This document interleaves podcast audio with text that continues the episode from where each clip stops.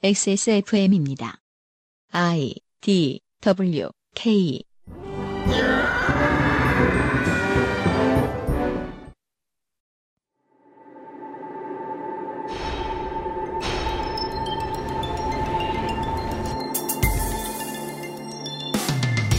백악관의 민주당 행정관이 직업을 모르고 태운 택시기사와 이런 대화를 나눕니다. 정치하는 놈들은 죄다 나쁜데 그나마 공화당이 나아요. 세금을 깎아주잖아요. 당신 세금 깎아주는 게 아닙니다. 그래도 민주당보다는 나아요. 그놈들은 세금을 올리잖아요. 당신 세금 올리는 게 아닙니다.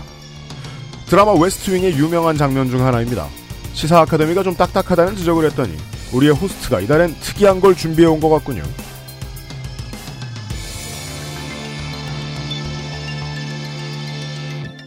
히스테리 사건 파일. 그것은 알기 싫다.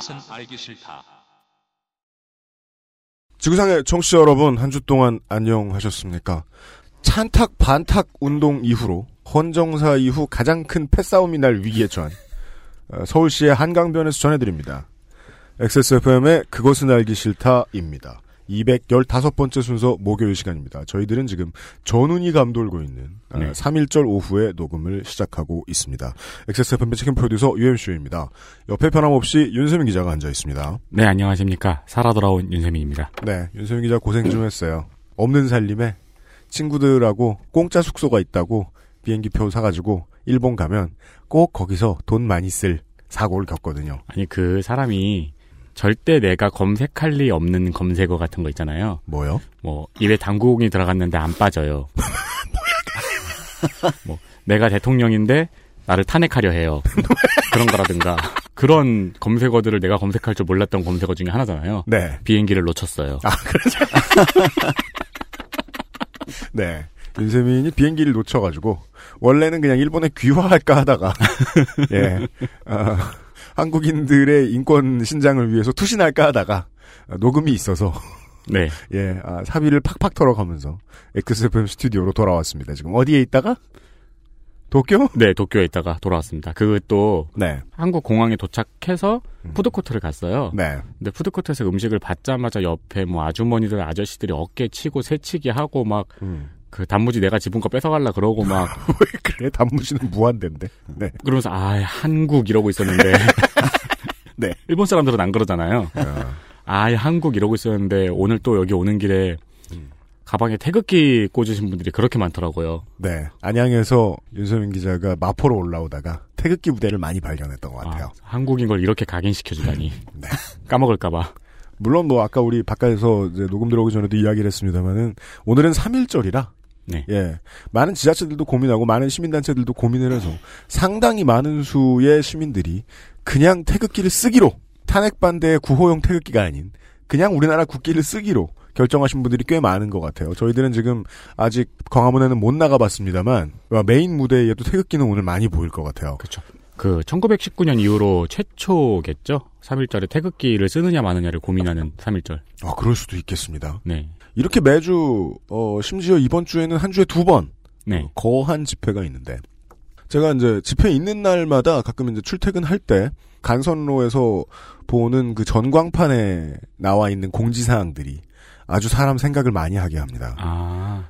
2000년대 초중반 심지어 민주정부라 우리가 부르던 시절에도요 집회가 크게 있으면 시내가 번잡하다는 말 정도가 있었고 불법 집회 없는 뭐 교통 문화 이게 대체 뭔 상관인지 모르겠지만 그런 표어가 등장하기도 했었어요. 네. 네. 하지만 요 몇 달 사이에는 거의 무조건 이런 말만 보셨을 겁니다. 출퇴근을 간선로로 하시는 분들은. 서울 시내의 집회 대규모. 돌아갈 길을 생각하라는 뜻이죠. 아, 그러네요. 네. 우와! 한국이 이래? 하면서 깜짝깜짝 놀랍니다, 저는. 음. 네. 제가 가장 요즘 좋아하는 말이죠, 작년부터. 혁명은 도둑처럼 찾아옵니다. 음. 네.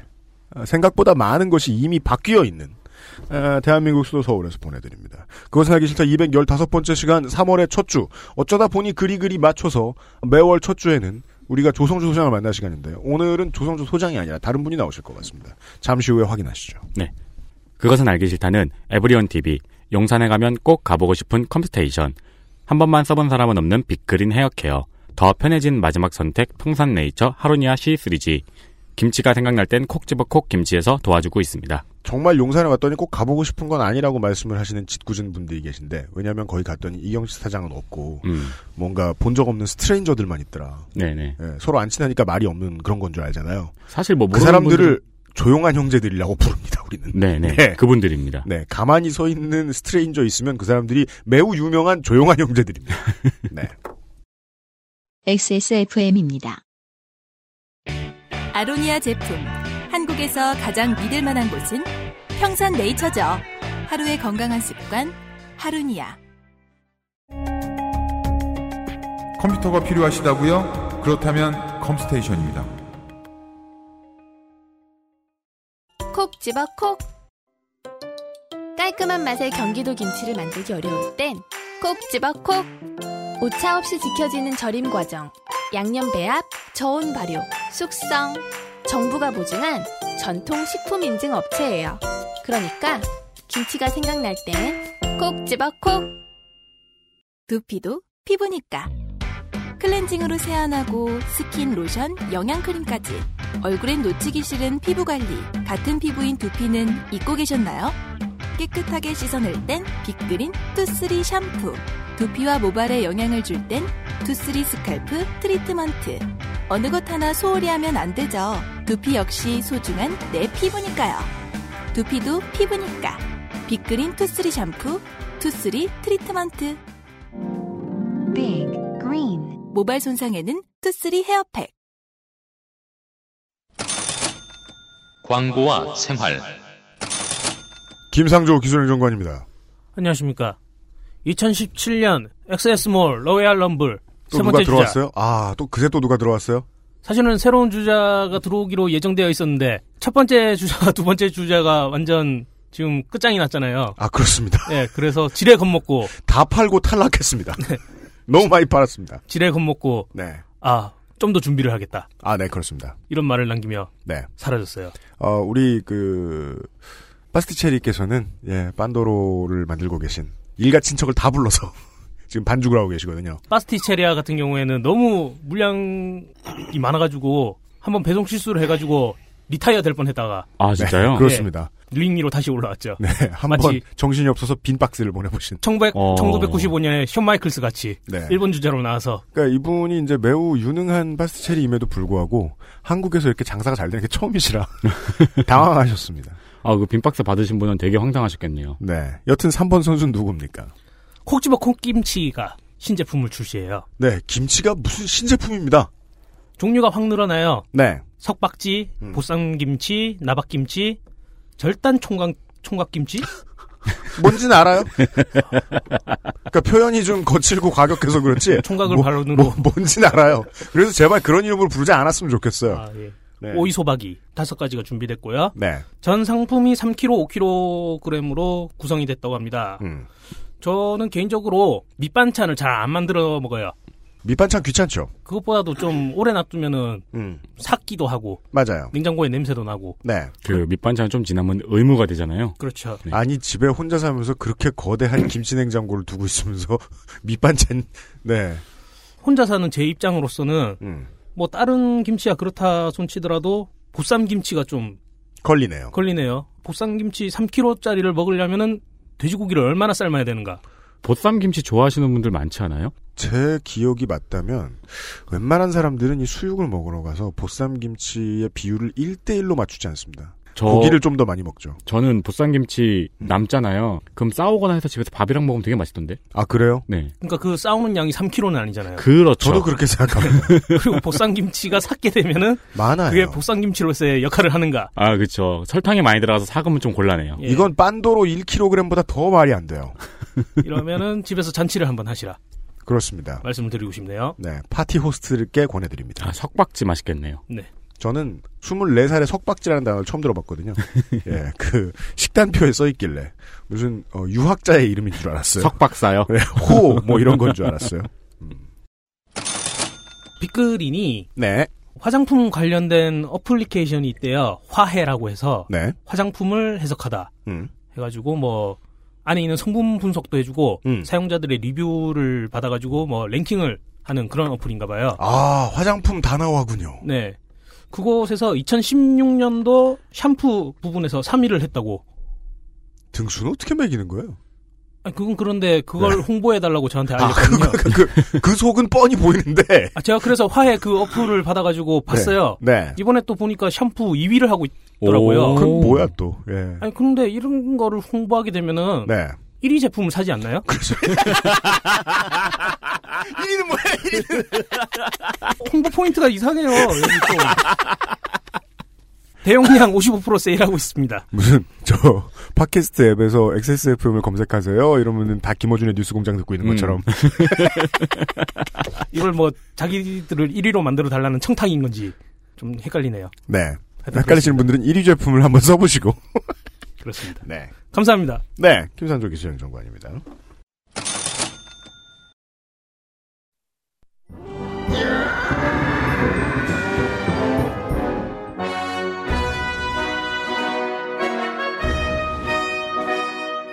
학구적인 정치 탐방 시사 아카데미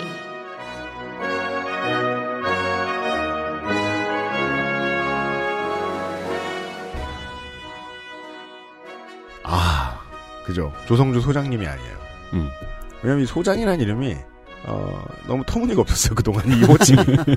어디에 갖다 대도 이분은 소장님이 아닌데, 그냥 별칭처럼 돼버렸어요. 소장 조성주. 이런 네. 것처럼 돼버렸어요. 아, 왜냐면 제가 알고 있는 이분의 가장 내추럴한 소속은 그동안 연신내였거든요. 집, 그냥 집이 있는 곳. 연신내 소장. 딱히 어딘가에 소속돼 있지 않으셨어요, 되게 한동안. 그렇죠. 예. 그랬다가, 어, 덜컥 구인되어 버리신. 예. 이제는 소속이 생겼네요. 서울시에. 조성주 노동협력관입니다. 네, 반갑습니다. 취업을 축하드려요. 아니, 뭐, 축하는요, 뭐, 한 반년의 실업자 생활이 있었어요. 그래서 실업자 생활 동안 자꾸 음. 조성주 소장, 뭐, 전 소장 이렇게 전 붙이면 또 어색하니까 계속 소장 소장이라서 네. 아니, 실업자인데 이게 계속 언제까지 이렇게 불려야 되나 했는데, 음. 지난주부터 어쨌든 네. 새로운 직장에 출근을 하게 되었고요. 네. 그래서 뭐, 일을 시작해서 정신이 없긴 합니다. 그러면 앞으로는 조성주 협력관님이라고 불러야 되나요? 그러니까요. 그래도 늘 힘들어, 이건. 네. 협- 이름이 애매해. 편한 대로 부르세요. 협력관이 입에 좀 안 붙는데. 네, 이게 입이 좀 안 붙어요. 그냥 관님이라고. 그 알실의 2017년에 아는 형, 음. 조성주 노동협력관과 함께 하겠습니다. 3월의 이야기는 1, 2월의 이야기들과 사뭇 다르네요. 네. 많이 다르죠. 네. 하도 이제 1, 2월에 이야기를 하고 나서 이제 주변의 피드백 중에서 뭐 많이 나왔던 얘기가 아이 뭐 흥미로운 얘기일 수도 있는데 너무 이제 뭐 대학 강의처럼 이렇게 계속 강의를 하고 있는 거 아니냐 음. 어, 이런 지적들이 있었습니다. 네. 어, 저희도 저는, 꾸준히 지적했죠. 저는 학력이 대학교 중퇴입니다. 그래서 강의를 할 수 있을 만한 자격을 갖추고 있지 못해요. 네. 그런데 그런 얘기를 들으면서 아 이거 황송할 나름이기도 하지만 네. 또 하나 제가 이제 저라는 사람의 본질하고 잘 맞지 않죠. 학력도 중퇴지만 어 제가 그렇게 뭐 강의를 막 이렇게 학술적인 사람이 아니에요. 지금 집에 있으면 만화나 애니메이션이나 드라마 보기에 바쁜 사람이기 때문에 게임하거나 네. 음 그래서 아 조금 다른 면으로 좀 재밌게 접근해 보자. 음흠. 아 어, 또는 우리가 일상에서 접하고 있는 거와 좀 연결시켜 보자 이런 고민들을 하게 됐고요. 그렇습니다. 어, 제가 가장 즐겨 하는 취미 음. 미드 보기 네. 그걸로 정치 이야기를 한번 해보도록 하겠습니다. 그렇습니다. 긴 핑계를 들은 것 같지 않아요? 맞아요. 네. 그 그래도 핑계라도 대고 노선을 변경하는 게 어디예요. 하긴 그건 그래요. 예. 살아남으려면 뭐 어쩔 수 없어요. 3개월 만에 예. 우리 방송과 싱크로가 맞아 들어가기 시작했습니다. 음. 과연 오늘도 맞을 수 있을지는 한번 해보고 네. 냉정한 판단 한번 해보죠. 그렇습니다. 이게 사람마다 취향이 조금씩 다른데 제가 존경에 맞지 않는 수많은 이 해시태그를 달고 저에게 잔소리를 해주시는 트위터 유저들 어 라노벨을 읽고 애니메를 보잖아요. 그죠. 근데 저는 그 취향이 좀 못 되는 거예요. 음. 그쪽에 그만큼 고상하지 못해요. 그러니까 기본 상식이 되게 많이 필요해요. 그쵸. 애니메이션에 접근을 하고자 하면 네. 천조국의 드라마는 생각보다 문이 좀 넓게 열려 있어요. 아 맞아요. 예, 음. 쉽게 시작할 수 있습니다. 음, 그리고 온갖 주제가 다 있어요. 그 한국 남자가 가장 진지하게 문화 콘텐츠에 열려 있을 때는 이제 머리에 작대기를 달고 있을 때입니다. 아니면 엄마랑 살고 있을 때. 예, 그때는 저도 무라카미 하루키 소설을 보고 음. 그게 라노벨이라는 건 아니지만 그 뭐죠 노담의 칸타빌레를 봐요. 네. 근데 제가 저 평상시에 봤으면 아 이거 접근하기 어렵다 이런 생각 많이 했었을 음. 것 같아요. 그래서 가장 오랫동안 열심히 흡수했고 오랫동안 기억하는 건 다 미국 드라마였던 것 같아요. 저도 그렇거든요. 그래서 한 달 동안 저는 잘 모르는 스포츠 얘기가 끝나고 나니까 아 그래. 네 승부조 승부조작 얘기 또 저는 잘 모르는 미국 미드 얘기가 고생했어요. 그래서 예 말하라고 윤세민 시키면 e스포츠 얘기밖에 할 수 없었는데 오늘도 조용할 겁니다. 도깨비 얘기할 수 있어요. 비교하세요 그거랑. 네. 저는 개인적으로 다른 것보다는 미국의 드라마들이 다루는 소재 네. 이런 것들이 너무 다양하죠. 네. 그러니까 제가 이제 미드를 굉장히 많이 챙겨 보는데 뭐 좋아하는 미드 중 여러분 잘 아시면 덱스터 이런 거 사실 소재 굉장히 특이하죠. 연쇄 살인마를 죽이는 연쇄 살인마. 네. 음. 덱스터 되게 인생작이었어요. 저희. 네. 저는 너무 너무 재밌어요. 그거를 처음 봤을 때 아니 이 나라는 이런 주제로 드라마를 만들 수 있다는 거에 좀 놀랬어요. 9년 9년씩이나. 예. 제가 되게 놀랬던 소재는 저거였어요. 브레이킹 배드. 그렇지. 브레이킹 배드도 아주 소위 말해 작살이죠. 네. 아주 그죠. 최고의 마약을 만드는 화학교사. 그러니까 고등학교 화학교사가 네. 맞아. 아, 그래, 그런 얘기 할 수 있겠구나. 음. 저의 그 인격을 형성해준 작품들, 수많은 문화 상품들 가운데 생각보다 큰 부분을 차지하고 있는 게 하우스예요. 음, 어, 하우스. 맞아요. 예. 그렇죠. 아, 나도 저 따위 성격으로 세상을 살아가고 싶다. 근데 그러면 얼마한가 고소당해서 망합니다. 그러니까 그래서 네. 일단 다리는 절고 계시는데 맞아요. 저 처음에 다리 아플 때도 좋은 지팡이에 사는 게 중요하다는 생각을 드라마 때문에 떠올렸던 것 같아. 그렇죠. 가장 많이 한국에 알려진 것들은 이제 주로, 주로 수사물들이죠. 뭐 네. CSI나 뭐 저는 개인적으로 이제 제가 는 CSI 과학 수사 이런 거보다는 저 그런 게잘 관심이 없어서 과학 수사에 저는 과학 수사보다 이제 예를 들면 연쇄 살인마에 제 관심이 많아요. 음. 그 크리미널 마인드류를 좀 좋아해요. 네. 본즈. 예, 본즈 조금 더 좀 자극적이고 약간 이런 연쇄 살인마 음. 이런 걸 좋아해서 수사물도 이제 그런 걸 좋아하고 음. 근데 미드 중에는 뭐 사실 종류가 너무 많아서 네. 굉장히 우리 뭐 일상을 다루는 것 같지만 실제로 굉장히 좀 깊은 사회 문제를 다루는 네. 뭐 영드에서 출발했지만 예, 뭐 영드와 연결되는 영드 미, 영국 드라마를 다시 미국 드라마로 뭐 재해석해서 나온 괜찮은 작품들이라든지 음. 쉐임리스 이런 거 네. 그럼 이제 이거 원래 영국에서 이제 이한 사회 이제 빈곤층이 영국 복지제도 하에서 어떻게 이제 예를 들면 나름의 음. 차별과 뭐 이런 빈곤의 문제를 가지고 살아가나 이게 이제 미국에서 이제 리메이크를 했거든요. 네. 훨씬 자극적이죠. 드라마에서 그런 음, 얘기를 한단 맞아요. 말이에요. 그렇죠. 아니 물론 굉장히 유쾌한 드라마예요. 근데 어, 빈곤 문제와 복지 문제 이런 거 굉장히 잘 연결해 가지고 어, 사회적 차별 뭐 이런 것까지 하는데 굉장히 유쾌하면서도 그런 걸 굉장히 진지하게 다루거든요. 드라마라는 거는 음. 빈곤층이 사회 복지 문제를 지적하려고 음. 열심히 싸우다가 부잣집 아들내미를 만나가지고 그 부잣집 아들내미도 같이 사회 문제를 발견하고 아빠와 싸우는 그런 얘기 아니에요? 그러니까요. 의학 드라마는 병원에서 연애를. 그렇지.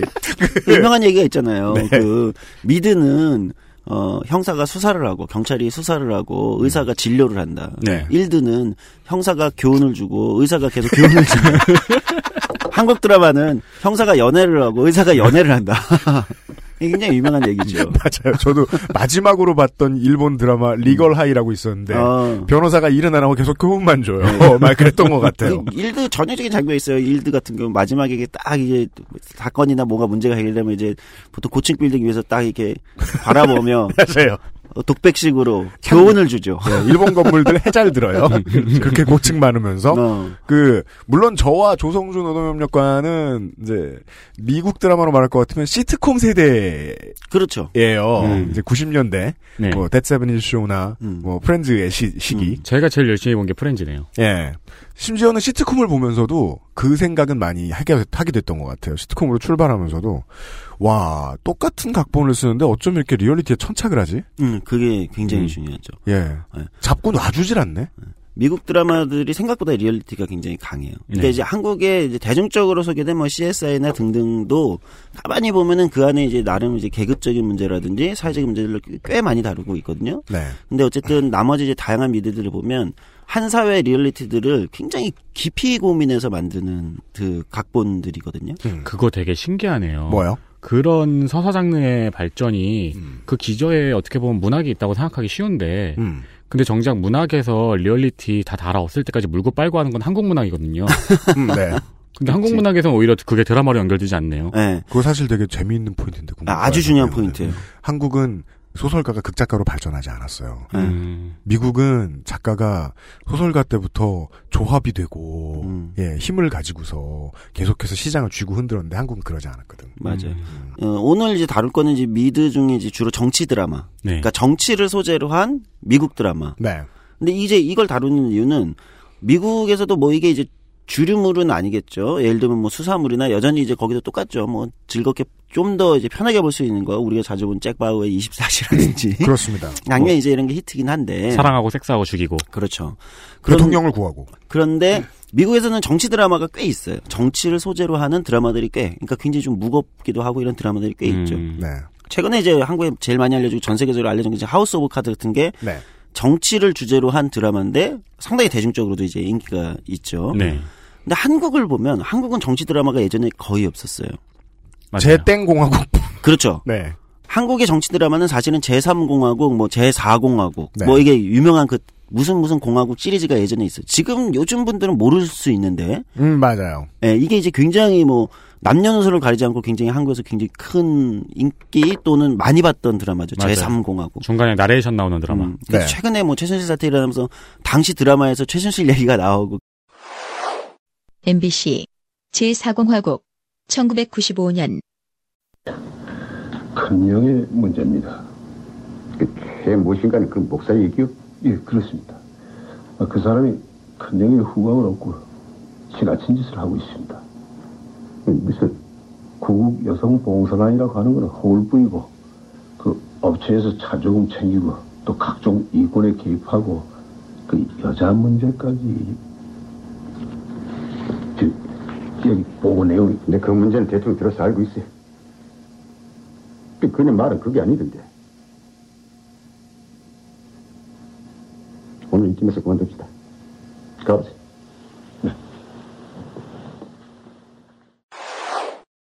최태민 씨가 이제 언급되는 그 장면 캡처도 막 돌아다니고 이러잖아요. 기억에 의하면 그 김재규 중정부장 역을 박근형 씨가 하셨던 맞아요. 걸로 알고 있는데 그- 거기서 최태민 얘기를 하자 박정희 대통령이 음. 뒤를 살짝 빠지죠. 그 얘기 나중에 하자고. 예. 어. 그런 장면이 나와. 그런데 어쨌든 그 무슨 얘기냐면 그게 벌써 몇십 년 전 드라마인데 당시에도 그런 주제들과 소재들을 리얼리티 있게 한국도 다룬 거예요. 네. 조금 촌스러워 보일 수는 있지만 어쨌든 그런 팩트들을 다룬 거란 말이에요. 고정 고증은 꽤나 철저했다. 그렇죠. 고증 굉장히 철저하게. 그 고증이 네. 너무 철저해 가지고 그 중에 한 장면은 아직까지 김기현 성우 님의 인생을 대표하는 장면이잖아요. 네. 너희 그 반동놈의 새끼들. 반란군 놈의 아, 새끼들. 반란군 놈의 그렇죠. 새끼들. 내가 지금 탱크를 몰고 가서. 네. 너희들 아프게 하겠다. 네.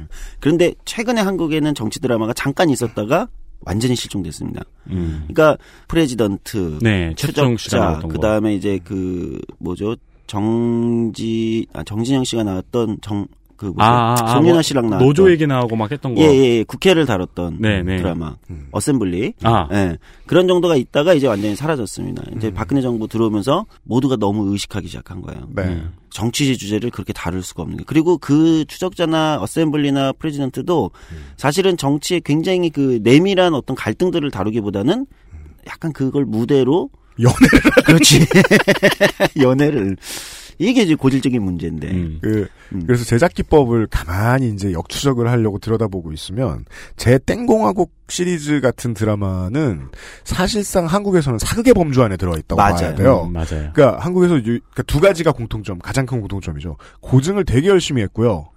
연애를 안 해요. 예. 네. 그리고 그런 것들은 기억해 보시면 조선왕조 500년부터 시작해서 다 사극이에요. 맞아요. 근데 제 지금 땡공화국 빼면. 요즘엔 사극도 연애를 해요. 그러니까 연애용 사극이 있어요. 각색해서 연애를 해요. 예. 말고 그 아저씨들이 보는 사극이 있어요. 음. 그 중요한데요.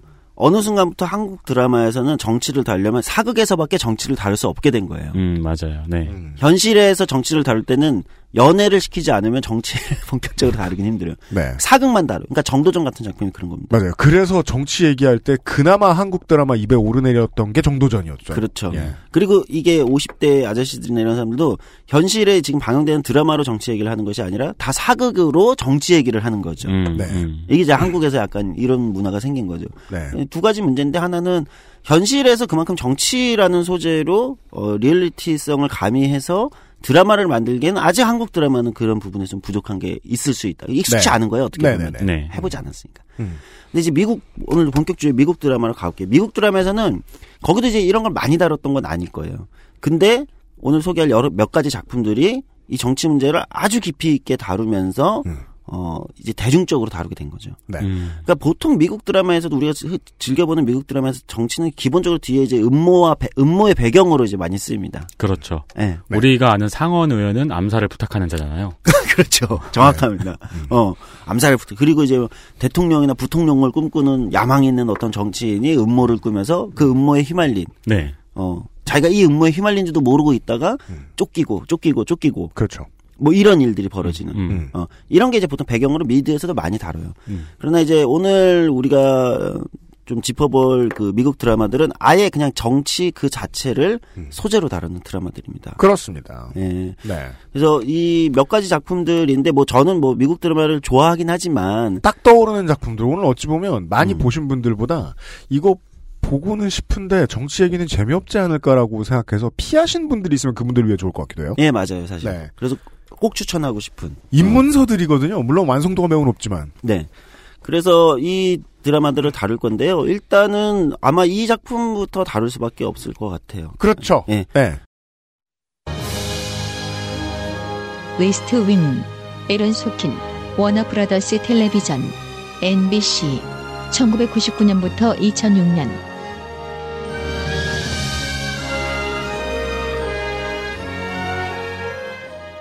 웨스트윙입니다. 네. 음. 웨스트윙. 사실상 2000년대의 가장 대표적인 미국 드라마처럼 돼버렸습니다. 우리가 90년대 말부터 이제 드라마를 보기 시작했을 때, 어, 에미상 드라마 수상작이라 그러면 몇 년 동안 계속 제가 알기로는 4년 연속이었어요. 네, 4년 연속이었어요. 예. 웨스트윙이었거든요. 그러니까 99년에 1시즌 방영해서 2006년에 이제 7시즌에서 종료되는데 2000년에서 2004년까지 에미상을 4년 연속 받았죠. 어. 웨스트윙이. 그러니까 2000년대 초기 최고의 미국 드라마라고 할 수 있는 거죠. 이제 뭐 그 2000년대 중반 지나가면서 뭐 하우스가 받기도 하고 에미상을 뭐 이렇게 쭉 네. 가긴 했는데 네. 어쨌든 정치를 본격적으로 그것도 에- 미국의 NBC에서 다룬 겁니다. 미국 MBC니까 공중파잖아요. 네. 어떻게 보면 이제 거대 방송인데 네. 그러니까 케이블도 아닌 거죠. 음. 어. 맞아요. 물론 이제 이때는 아직 케이블 드라마들이 이제 주류 MBC나 CBS나 뭐 이런 데를 이제 그 ABC나 이런 데를 이제 넘기는 직전이었어요. 아직 이제 네. HBO가 물론 있었지만 네. 음. 어 넘기는 직전이었는데 음. 어쨌든 거대 주류 방송에서 음. 이 정치라는 아주 노골적인 네. 그 어, 힘든 주제를 아주 노골적으로 다뤄요. 음. 그러면서도 에미상을 4년 연속 수상하고 음. 최고의 격찬을 받는 건 놀라운 작품이죠. 아, 네. 그게 방송을 알면 아는 사람일수록 더 대단한 일이겠네요. 그렇죠. 그래서 이 웨스트윙을 먼저 이제 정치 드라마로 다룰 겁니다. 저는 개인적으로 정치를 하려는 사람이나 정치에 관심 있는 사람이나 뭐 공부하는 사람으로서는 뭐 책도 보고 뭐 여러 가지 경험도 하셔야겠지만 이 드라마는 교본처럼 한번 1시즌부터 7시즌을 완주하는 걸 꼭 추천드립니다. 음. 네. 음. 뭐 얘기가 많이 많은 얘기를 할 수 있을 것 같은데 이제 이 웨스트윙이라는 작품은 일단 이 각본가 그러니까 총 제작 책임 각본을 그 담당한 에런 소킨이라는 사람을 언급하지 않을 수 없을 것 같습니다. 아, 많이 들어본 이름입니다. 네. 그 제가 뭐- 아까 이야기했던 그 작가들의 파워가 줄어들지 않은 미국이라는 인프라가 내놓을 수 있는 천재라고 그렇죠. 생각하는 음. 거예요. 천재죠. 한국에도 이런 능력을 가진 사람들이 되게 많을 텐데 한국처럼 작가가 이리 휘둘리고 저리 휘둘리는 이리 휘둘리고 저리 휘둘리지 않는 작가들은 일일 드라마 작가들밖에 없거든요. 음. 이런 시장에서는 나오기 힘든 사람이죠. 음. 에런 에런 소킨. 소킨. 한국에서 만약에 냈으면 어렵다고 난리 났을 작품들만 만든 사람이죠. 네. 예. 약간 미쳤다고 할 수 있는데요. 어, 한국의 미드 쪽에 이제 불법 다운로드나 뭐 이런 쪽에서 이제 자막 만드는 분들이 있어요. 네. 아, 놀라운 실력들을 가진 분들이 많지 않습니까? 새터데이 이런 거. 예, 그리고 뭐 하우스, 네. 하우스 같은 거 자막 만든다고 생각해보세요. 의학 드라마 하우스. 뭐 진짜. 하우스 자막을 자기가 만드시는 분들은 개천재들이죠. 물론 음. 그 이제 감수도 있고 막 하잖아요. 옆에 같이 도와주는 사람들. 그렇지만 예. 아, 뭐 대단하죠. 그러니까 오픈 소스로 하니까 여러 사람의 지성이 모이긴 합니다만은 그렇다고 해도 여러 사람의 지성이 모여서 저걸 다 번역해내는 건 진짜 어려운 일이라서. 음, 맞아요. 네. 저는 옛날에 하우스 그 민간인이 만든 자막 보다가 놀란 게 의학 용어 나오잖아요. 네. 그 밑에 각주로 설명을 쫙 해주더라고요. 설명하죠. 예. 이걸 개인이 만든 건데. 예, 음. 대단하죠. 네, 에런 소킨. 뭐 드라마 많이 안 보시는 분들에게는 이 사람의 사실상 메이저 입봉작 어, 어퓨 군맨의 각본가입니다. 아. 예. 그리고 제가 이제 드라마 자막 얘기를 한 이유는 한국에서 이제 자막 만드는 사람들이 가장 증오하는 사람. 아, 그래요? 에런 소킨. 왜? 어려워. 이 사람의 드라마는 네. 대사량이 어마어마합니다. 네. 어. 대사량이 너무 많기 때문에 그리고 말들을 너무 빨리 해요. 맞아요. 그리고 다 이제 굉장히 고급 영어를 써요. 음. 그러니까 자막 만드는 사람들한테 맨 마지막에 이제 자막 만드는 분들 자기 이름 하고 이제 타이틀을 올리잖아요. 자막 네. 마지막에 거기에 이런 걸 많이 씁니다. 에런 소킨 막 이렇게 그렇습니다. 너무 힘들거든 자막 만드는 네. 게 대사량이 너무 많고 어렵고 어. 어, 예. 그런 분이고 지금 잘 지적해 주셨는데 이제 이 사람의 입봉작이 어 퓨 굿 맨입니다. 이 영화 이제 많이 TV에도 가끔 트니까 알잖아요. 그 쿠바 음. 기지에서 이제 예를 들면 가혹행위로 네네. 사망이 군인이 사망하고 그거에 대한 거를 이제 법정에서 이제 군사법정에서 다루는 이런 건데 이 영화도 정치 영화라고 이야기하기도 합니다. 맞습니다. 음. 예, 한국의 유명한 영화 평론가신 이제 정성일 씨 같은 경우는 이 영화는 당시 톰 크루즈가 그러니까 빌 클린턴을 상징하는 거다. 음. 기성세대의 어떤 이런 것들을 뚫고 뭔가 저항하는 음. 어, 그런 류의 정치 드라마다. 저희 아버지가 중학교 때하고 고등학교 때 영사관에서 아르바이트를 하셨대요. 음. 90년대 이후 영화에 대한 꼰대질이 엄청나세요. 음. 그 영화도 아니다라고 하는 거. 음. 근데 저희 아버지가 90년대 10년 동안 볼만한 영화는 어 퓨 굿 맨 하나 나왔다. 어, 예. 예. 음. 아, 이 그리고- 사람의 대표작은 그리고 웨스트윙 시리즈가 됐죠. 물론 그 이후에도 여러분들이 많이 보셨을 만한 작품으로는 뉴스룸 그쵸. 최근에 이제 뉴스룸으로 다시 그리고 예, 돌아왔어요. 영화 스티브 잡스. 잡스 말고 스티브 잡스. 예. 그리고 영화 있는데. 저기 각본 그 있죠. 소셜 네트워크. 소셜 네트워크. 그리고 머니볼.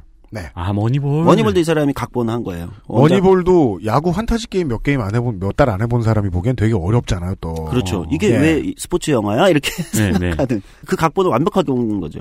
조성주 노동협력관과 바깥에서 이제 들어오기 전에 이야기했지만 제가 가장 아꼈던 에런 소킨의 작품은 매튜 페리 주연의 스튜디오 60. 선셋 스트립. 네, 오늘 음. 선셋 스트립이었어요. 비운의 한 시즌 하고 망했는데 예. 예, 근데 작품성이나 이런 거는 뭐 역대급이라 할 수 있는 작품이죠. 네, 예. 그러니까 연락 명작을 많이 했기 때문에 이 사람이 음. 어 어쨌든 이 사람이 워낙 많이 하고 이제 잘 하지만 그 이 사람의 대표적인 뭐냐 하면 이제 대부분 웨스트윙을 꼽을 수밖에 없다. 그렇습니다. 어 거의 그 하나의 세계를 창조해냈죠. 특히 정치라는 주제를 미국에서도 이 정도로 다룬 드라마는 없다라고 평가할 수 있을 것 같습니다. 음. 네. 99년도에 첫 방송을 했어요. 근데 99년도면 언제나 이제 빌 클린턴 대통령 시기 이제 말, 말기죠. 네. 네, 예, 2000년부터 이제 부시가 대통령 하니까. 그렇습니다. 그러니까 99년에 첫 방영을 할 때는 웨스트윙 정치 드라마 그것도 미국의 NBC 방송에서 주류에서 딱 방송하면서 대통령은 민주당 대통령이에요. 드라마 상에서도 그렇죠. 마틴 신 마틴 신이죠. 어. 네. 아마 마틴 신 입장에서도 지옥의 묵시록 이후로는 거의 대표작이라고 할 수 있을 만큼의 웨스트윙은 워낙 마틴 신이라는 아. 배우를 다시 맞아요. 어 제죠. 지금 우리한테는 잘 모르시는 분은 이제 찰리 신이라는 배우의 아버지죠. 마틴 신. 그쵸. 찰리 시인을 잘 모르시면 그 못 말리는 분입니다. 맞습니다. 네, 그렇죠. 예. 그걸 보시는 게 제일 좋습니다. 네. 찰리 신에 대해서는. 네. 마틴 신이 이제 대통령으로 나오는데 99년에 1시즌이 딱 방영됩니다. 극 중에는 이제 민주당 대통령이에요. 그리고 맞아요. 이제 웨스팅이라는 건 뭐냐면 백악관, 백악관의 서쪽 별관이라고 얘기하는. 그러니까 주로 이제 참모진들이 일하는 곳입니다. 음. 아 네. 우리나라에도 있죠. 예, 또 비슷해요. 청와대도 뭐 참모진들이 네. 일하는. 우리는 뭐 용어가 좀 다르겠지만. 서별관 회의라고 하죠. 아마. 아, 예, 네. 그런 식으로 비슷하게. 그러니까 그 참모진들이 일하는 곳을 웨스트 윙, 그러니까 서쪽 날개. 네. 음. 우리나라 정치 드라마는 그 안에서 정당 이름도 뭐 이렇게 각색하잖아요. 네. 실제 있는 정당 이름을 안 쓰잖아요. 드라마에서 네, 네. 뭐 네. 무슨 이게 굉장히 약간 이제 말이 나올까봐 음. 당연히 그런 거잖아요. 가상으로 하잖아요. 음. 여기 이 드라마는 그렇지 않습니다. 그냥 민주당 공화당이에요. 어. 그 미국은 그러기도 좀 그렇죠. 당 이름 짓기도. 그, 그렇죠. 예. 늘 두 개니까. 늘그 그렇죠. 두 개가 역, 늘 같은. 정치의 상징처럼 자리 잡고 있었으니까. 그렇죠. 네. 그러니까 이 드라마에서는 그런 거를 피해가지 않아요. 음. 그러니까 무슨 가상으로 뭐를 해놓고 그렇지 않아요. 그냥 민주당, 음. 공화당. 주인공은 민주당 대통령과 그 참모진들. 네. 제드 그러면- 바틀렛 대통령. 그렇죠. 제드 근데 특- 특이한 건 그럼 민주당 입장에서 공화당 얼마나 원래 시, 현실에서 현실 정치에서 얼마나 믿고 깔 거 아니에요. 네. 드라마에서도 그대로 합니다. 그냥. 음. 아. 드라마에서도 그냥 공화당, 공화당을 온갖 욕을 하고 깝니다. 음. 그럼 우리 같으면 음. 난리가 나지 않겠습니까? 아니, 미국은 또 이제 천조국, 자유의 사회니까. 네. 그거 공화당 지지자들도 재밌게 보는 거예요. 어. 음, 물론 공화당 지지자들은 이제 비아냥거립니다. 저 웨스팅이 아니라 레프팅이다. 맞아요. 레프트 윙이라고 부른다고 하죠. 예, 비아냥거리지만 어쨌든 그게 그렇게 논란이 되지 않는 거예요. 네. 그리고 작품성이 있기 때문에 또 충분히 그 논란을 상쇄할 수 있는 거죠. 음. 예, 그런 작품입니다. 핵심은 이제 우리로 따지면 이제 청와대의 대통령과 그 참모진, 참모진들이 어떻게 이제 정치를 해 나가는가이고 미국 여기서는 이제 백악관 대통령, 미국 대통령과 참모진들이 어떻게 정치를 해 나가는가 어, 이런 그 겁니다. 웨스팅을 못 본 그리고 한국 드라마만 본 제 머리로 생각하면은 그 청와대 뒤 숲에서 사랑을 나누는 모습이라든가 산책을 하면서 청설모를 보는 모습이라든가 대통령이 총각인데 되게 잘생겼어. 어 되게 잘생겼고 알고 보니까 사람이 아니야. 그런 식의. 청설모예요? 도깨비. 아. 알고 보니 아들이고. 그렇죠. 기억 상실증도 한번 나와야 되고. 드라마 소개보다는 오늘 주제는 이제 이것이 정치를 어떻게 다루는가가 핵심인데 네. 특이한 건 이제 매 에피소드가 있죠. 시즌 한 시즌마다 한 22개 정도 에피소드가 있고 그게 7시즌까지 방영됐습니다. 네. 이 구성이 이렇게 돼 있어요. 한 에피소드마다 네. 그러니까 아마 한 45분 그래요? 뭐그 정도 분량인데 네. 한 에피소드마다 국내 정책 이슈 하나, 외교 안보 이슈 하나 어머, 늘 다뤄요. 정, 다뤄요. 정책을 다뤄요? 그래요. 그러니까 그- 이게 차이가 있는 거예요. 와. 각본 구성의 가장 파격적인 지점이에요. 웨스트윙에. 음. 그 정책이 주요 소재예요. 예. 와. 예. 드라마에서 사람이 아닌 정책을 다룬다는 건 어마어마한 고급 작업 아닌가요? 그렇죠. 그러니까 이게 놀라운 거예요. 근데 그 에- 매, 매 에피소드 하나마다 국내 정책 이슈 하나, 외교 안보 이슈 하나를 또 하나씩 다뤄요. 어. 두 개를 다루는 거예요. 그럼 그 다음 에피소드에 또 다른 국내 정책 이슈 하나, 외교 안보 이슈 하나를 다루는 겁니다. 이렇게 한 시즌이 22개 에피소드가 되고 그게 네. 7시즌을 가는 거예요. 안 본 사람으로서 질문을 드리자면은 정책을 서사장내에서 다룬다는 거에서 문제점이 음. 악인이 없잖아요. 그렇죠. 이 드라마는 선과 악의 대결로 그리지 않아요. 어. 그러니까 아까 얘기했듯이 이 드라마에서 현실의 정치를 그대로 다룬단 말이죠. 민주당 대통령이고 민주당과 공화당의 대결을 다루고 당연히 주인공들은 민주당이니까 미국 민주당이니까 공화당을 계속하고 어떻게 하면 공화당을 어, 어, 공격할까만 머릿속에 궁리하는 사람들이에요. 음. 그런데 이게 선과 악으로 다루는 게 아니에요. 음. 그렇기 때문에 이 드라마가 대단한 드라마라고 하는 진짜 정치 드라마의 교본이다.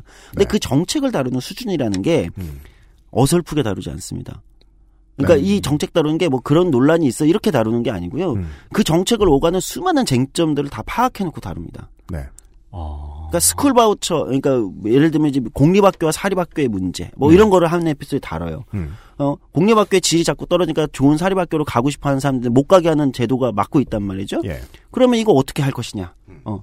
흑인들이나 유색인종들이 그런 공립학교에만 가게 되고 그 안에서 또 차별이 발생하고. 음. 그러니까 이 문제를 어떻게 할 거냐? 제도적으로 타협해야 될 것이냐 말 것이냐? 뭐 이런 것들을 다뤄요 드라마에서 한 에피소드. 그것도 전체 시즌에 다루는 게 아니라 45분 내로 다루는 겁니다. 어. 네. 저는 그래서 그 소재 선정 방식이 소재를 잡는 방식이 너무 특이해서 그것이 상당히 많은 걸 드라마의 내용을 정해놓고 갔다고 느껴지는 게 외교안보 문제를 꼬박꼬박 다뤄야 되잖아요. 음. 그러다 보니까 국내의 인종 갈등 문제라든가 아니면은 그 미국이나 열강들이 중동을 바라보는 시각 이런 거를 감추고 갈 수가 없어요. 네. 뭐 옛날에도 이런 저 대통령 다루는 이런 드라마들 보면 그런 거는 물론 80년대에도 90년대에도 있었습니다만은 네. 가장 많이 달라진 점 중에 하나였다는 거죠. 그 부시 시대였기 때문에 그 정도의 기조를 가지고 있어요. 이스라엘이 더 불쌍하다. 요 정도의 기조만 가지고 있지. 미국은 이러이러한 과정을 거쳐서 해외나 국내의 사람들을 때려 죽인다라는 것까지는 정확히 보여주는. 가장 놀라운 건 지금 저희가 하는 이 얘기가 드라마 얘기라는 거네요. 네, 아, 그렇습니다. 그러네요. 어, 놀, 놀라울 정도로. 그러니까 이런 이, 이 드라마를 제가 이제 많이 추천하는 이유는 그냥 에피소드를 쭉 쫓아만 가도 너무나 많은 정책 이슈들을 자연스럽게 배우게 됩니다. 어. 경제, 교육, 뭐 인종, 총기, 뭐 온갖 사회 통합적인 여러 가지 이슈들을 다 한 에피소드만 공부하게 되는 거예요. 뭐 음. 사법제도의 문제, 그 딜레마 등등등을 다루는데 한 명이 쓰는 건 아니잖아요. 총감독이 그렇죠. 이제 에런 소킨이 네, 네. 하겠지만 수많은 각본가들이 여기 달라붙었는데 대단한 사람들인 거죠. 그 실제로 그 각본가들 중에 상당수가 나중에 실- 실제 정치계로 갑니다. 아, 그건 정치 스텝, 한국이랑 참모로. 네. 아. 왜냐면 대단한 writing 능력을 다 갖고 있기 때문에. 유명한 얘기입니다. 예. 네. 오바마 캠프로 많이 갔다는 얘기가 있죠. 음. 네. 이 드라마의 그런 특징이죠. 그래서 뭐 좀 이따 이제 또 인상 깊은 에피소드가 워낙 많긴 한데 몇 가지를 어, 소개는 해드릴 겁니다. 그리고 이게 특이한 점은 현실 정치에 있는 사람들을 모델로 했어요. 음. 물론 이제 제드 바틀렛이라는 대통령은 뭐 누구를 모델로 했냐 등등등은 이제 여러 가지가 뭐 있긴 한데 가장 유명한 거는 여기 이제 제드 바틀렛이라 마틴 신이 연기하는 대통령이 있고요. 음.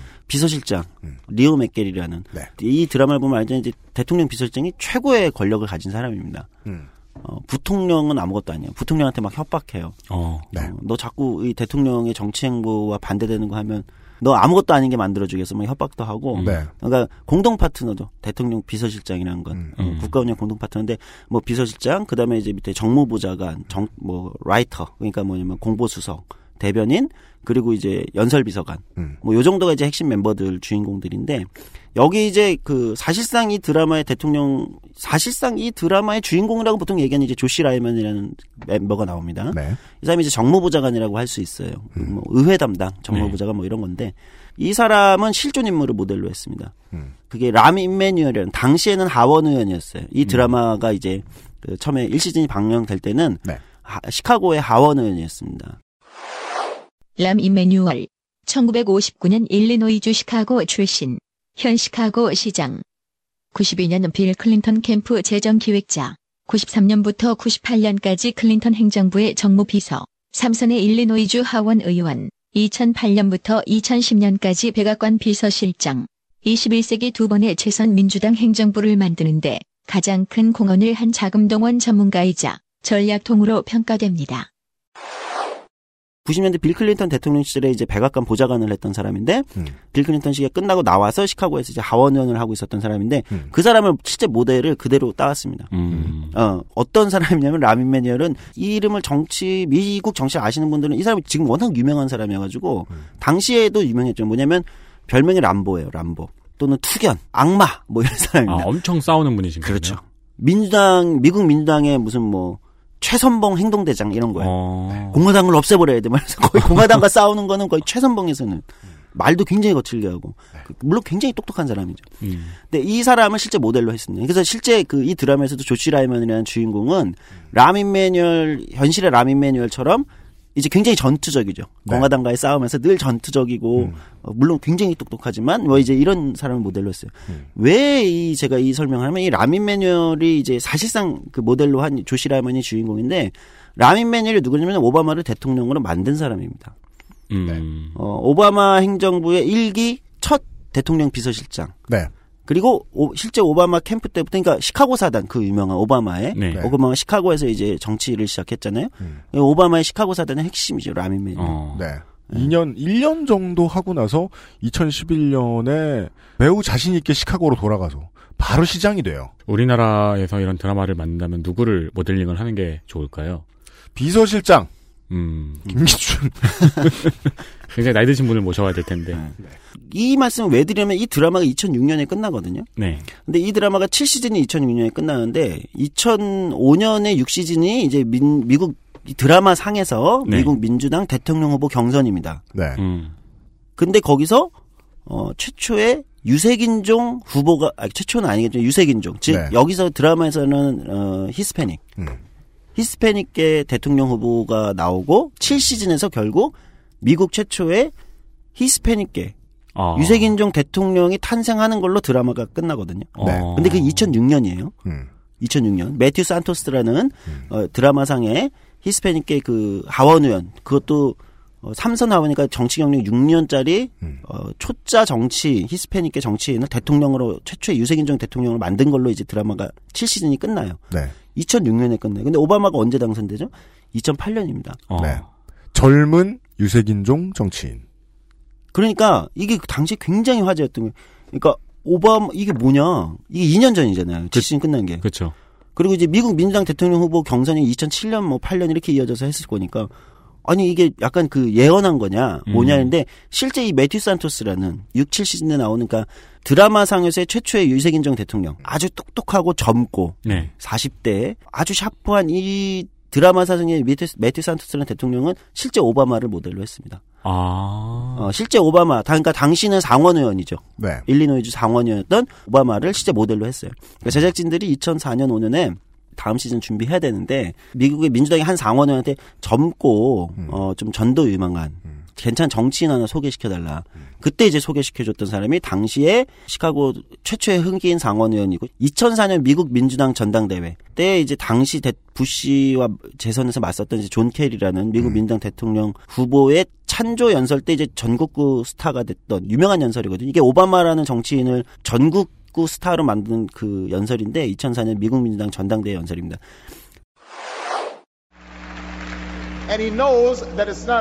케리 just some 후보는 of us to 우리들 중. 일부만 잘 사는 것은 적절치 않다는 것을 알고 있습니다.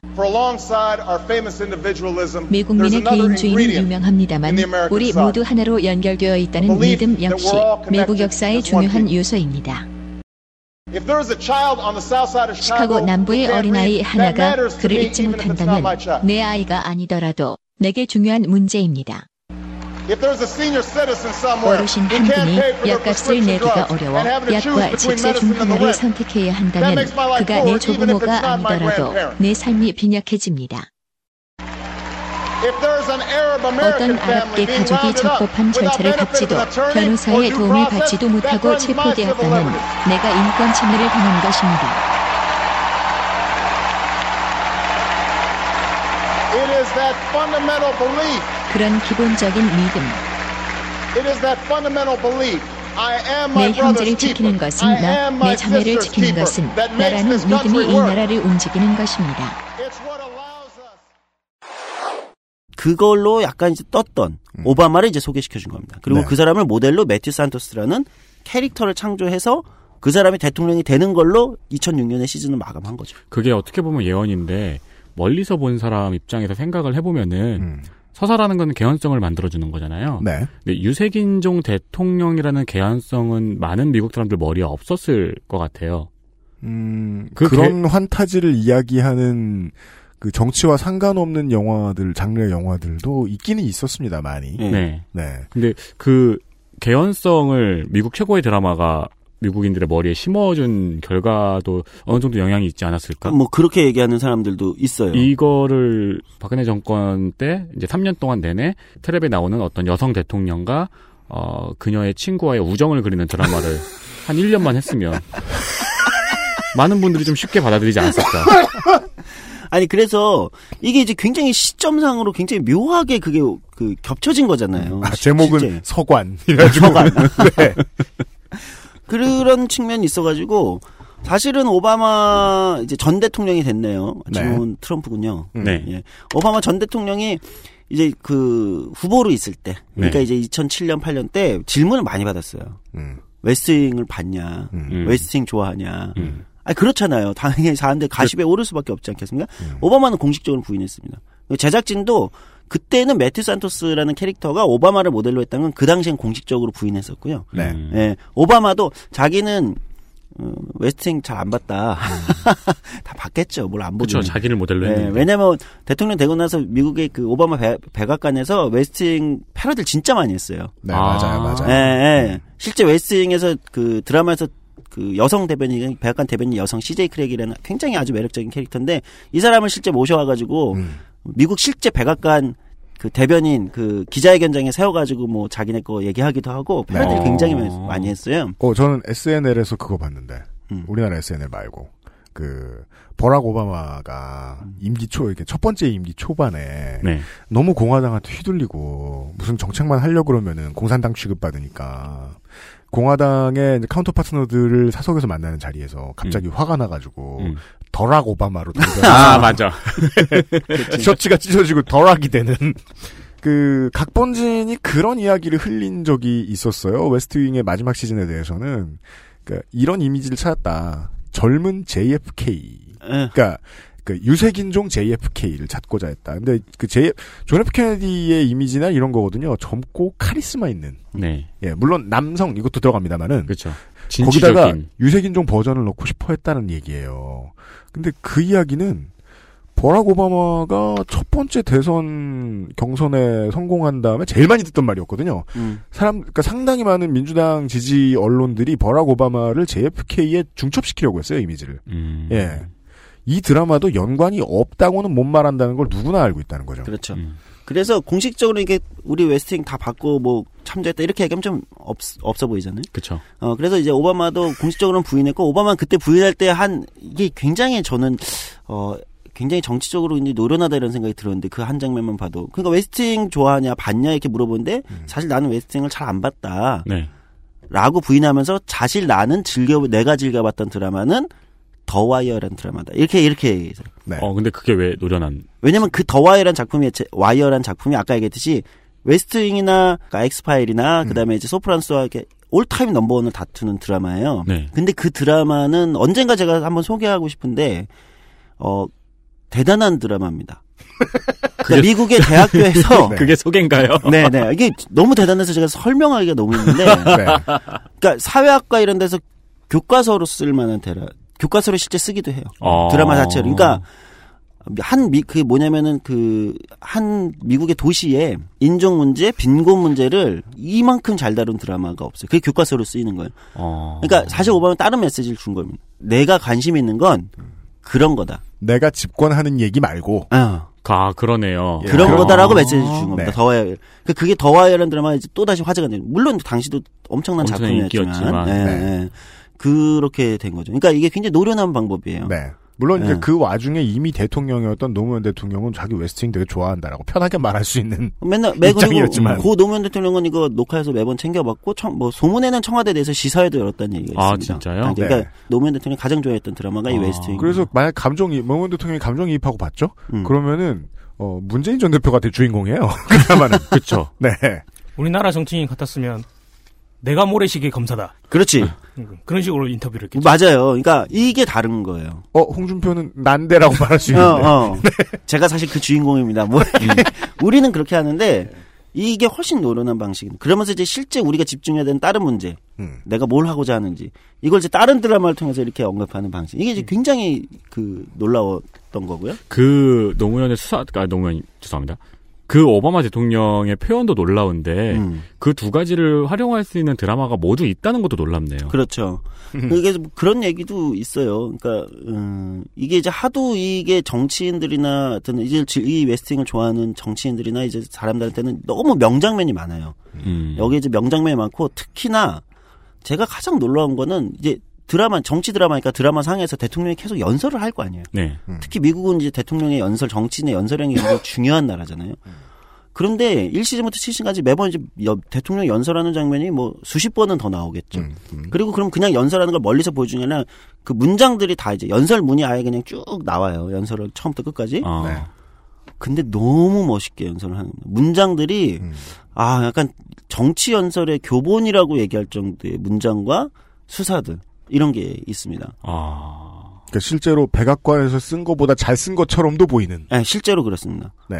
그래서 많이 얘기했던 게 이 드라마가 종영이 되고 2006년에 이 다 이 각본가들이 썼을 거 아니에요 그 연설문을 음. 그 사람들이 실제 많은 정치 캠프에 연설 비서관의 연설문 작 담당자로 갔다는 이유가 또는 오바마 캠프에 많이 갔다는 이유가 실제 저는 오바마 물론 이제 오바마는 이전부터 2004년 민주당 그 전당대회 기조연설할 때부터 워낙 연설을 잘 했지만 네.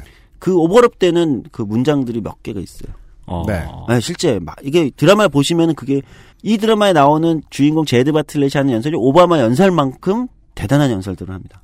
웨스팅은 워낙에 어, 당시로서는 찾아볼 수 없는 정치에 대한 전문성이 탁월했기 때문에 게다가 또 그 공화당이 재집권을 하게 되던 시기를 관통하는 시즌 구성이었기 때문에 그렇죠. 예, 안, 묘하게. 예, 타이밍 안 배웠기 때문에 딱 아들 조지 부시의 당선과 레임덕까지 함께 합니다. 네. 그래서 이런 식으로 이제 비판하는 사람들이 많았죠. 이거는 그냥 저 민주당에 표 많이 주는 북동부에 좀 배우고 좀 사는 사람들 네. 그 사람들 위로해 주려고 만든 환타지물이다. 음. 민주당이 집권해서 정치 잘하고 있는 걸 보여주는 조지 부시가 막 다 때려부시고 있는 상황에서 음.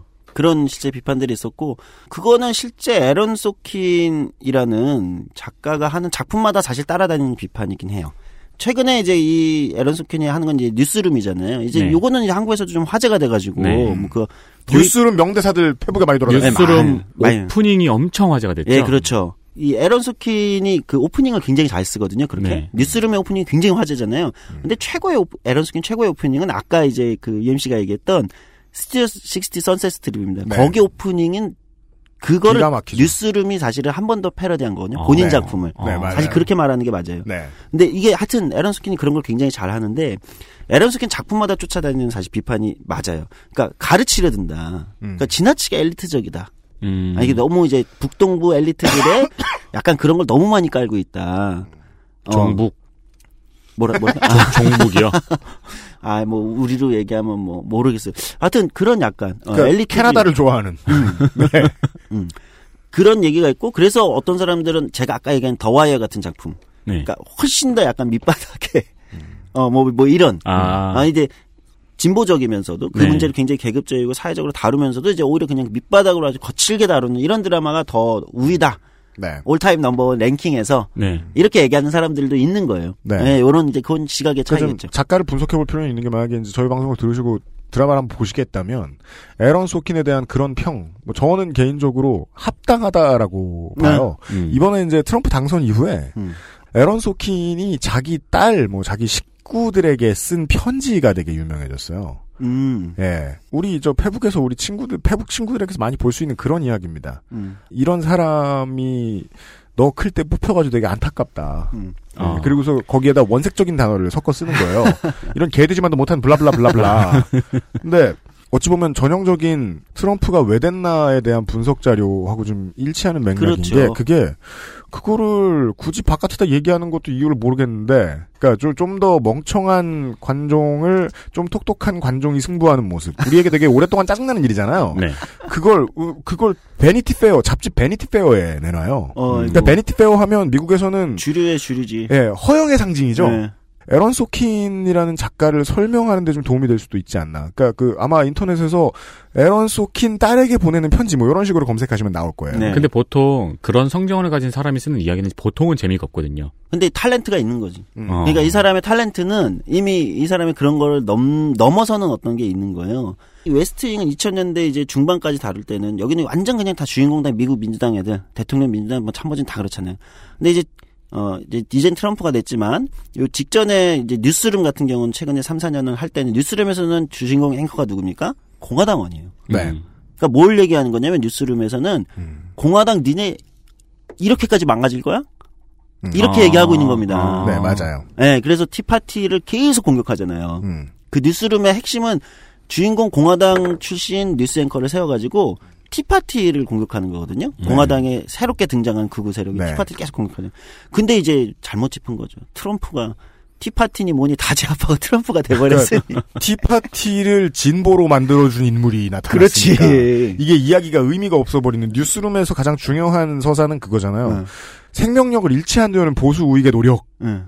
되게 따뜻한 시선으로 나름 본단 네, 말이에요. 네. 그게 이제 많이 우클릭을 한 거예요. 웨스트윙에 비해서. 웨스트윙은 그러니까 그거는 좀 인식을 하고 보셔야 좀 덜 불편하시지 않나. 그러니까 민주당이 상징하는 어, 돈 좀 있는 배운 중도 보수. 리버럴. 예, 그 사람들의 입장에서 많이 벗어나진 않아요. 네. 리얼할 뿐. 음. 음. 아, 그러니까 그거군요. 하도 이제 그 민, 민주당 편을 많이 든다 그래가지고 조금 우익적으로 시각을 돌린 드라마를 만들어 줬더니 트럼프가 당선이 된 거군요. 그렇죠.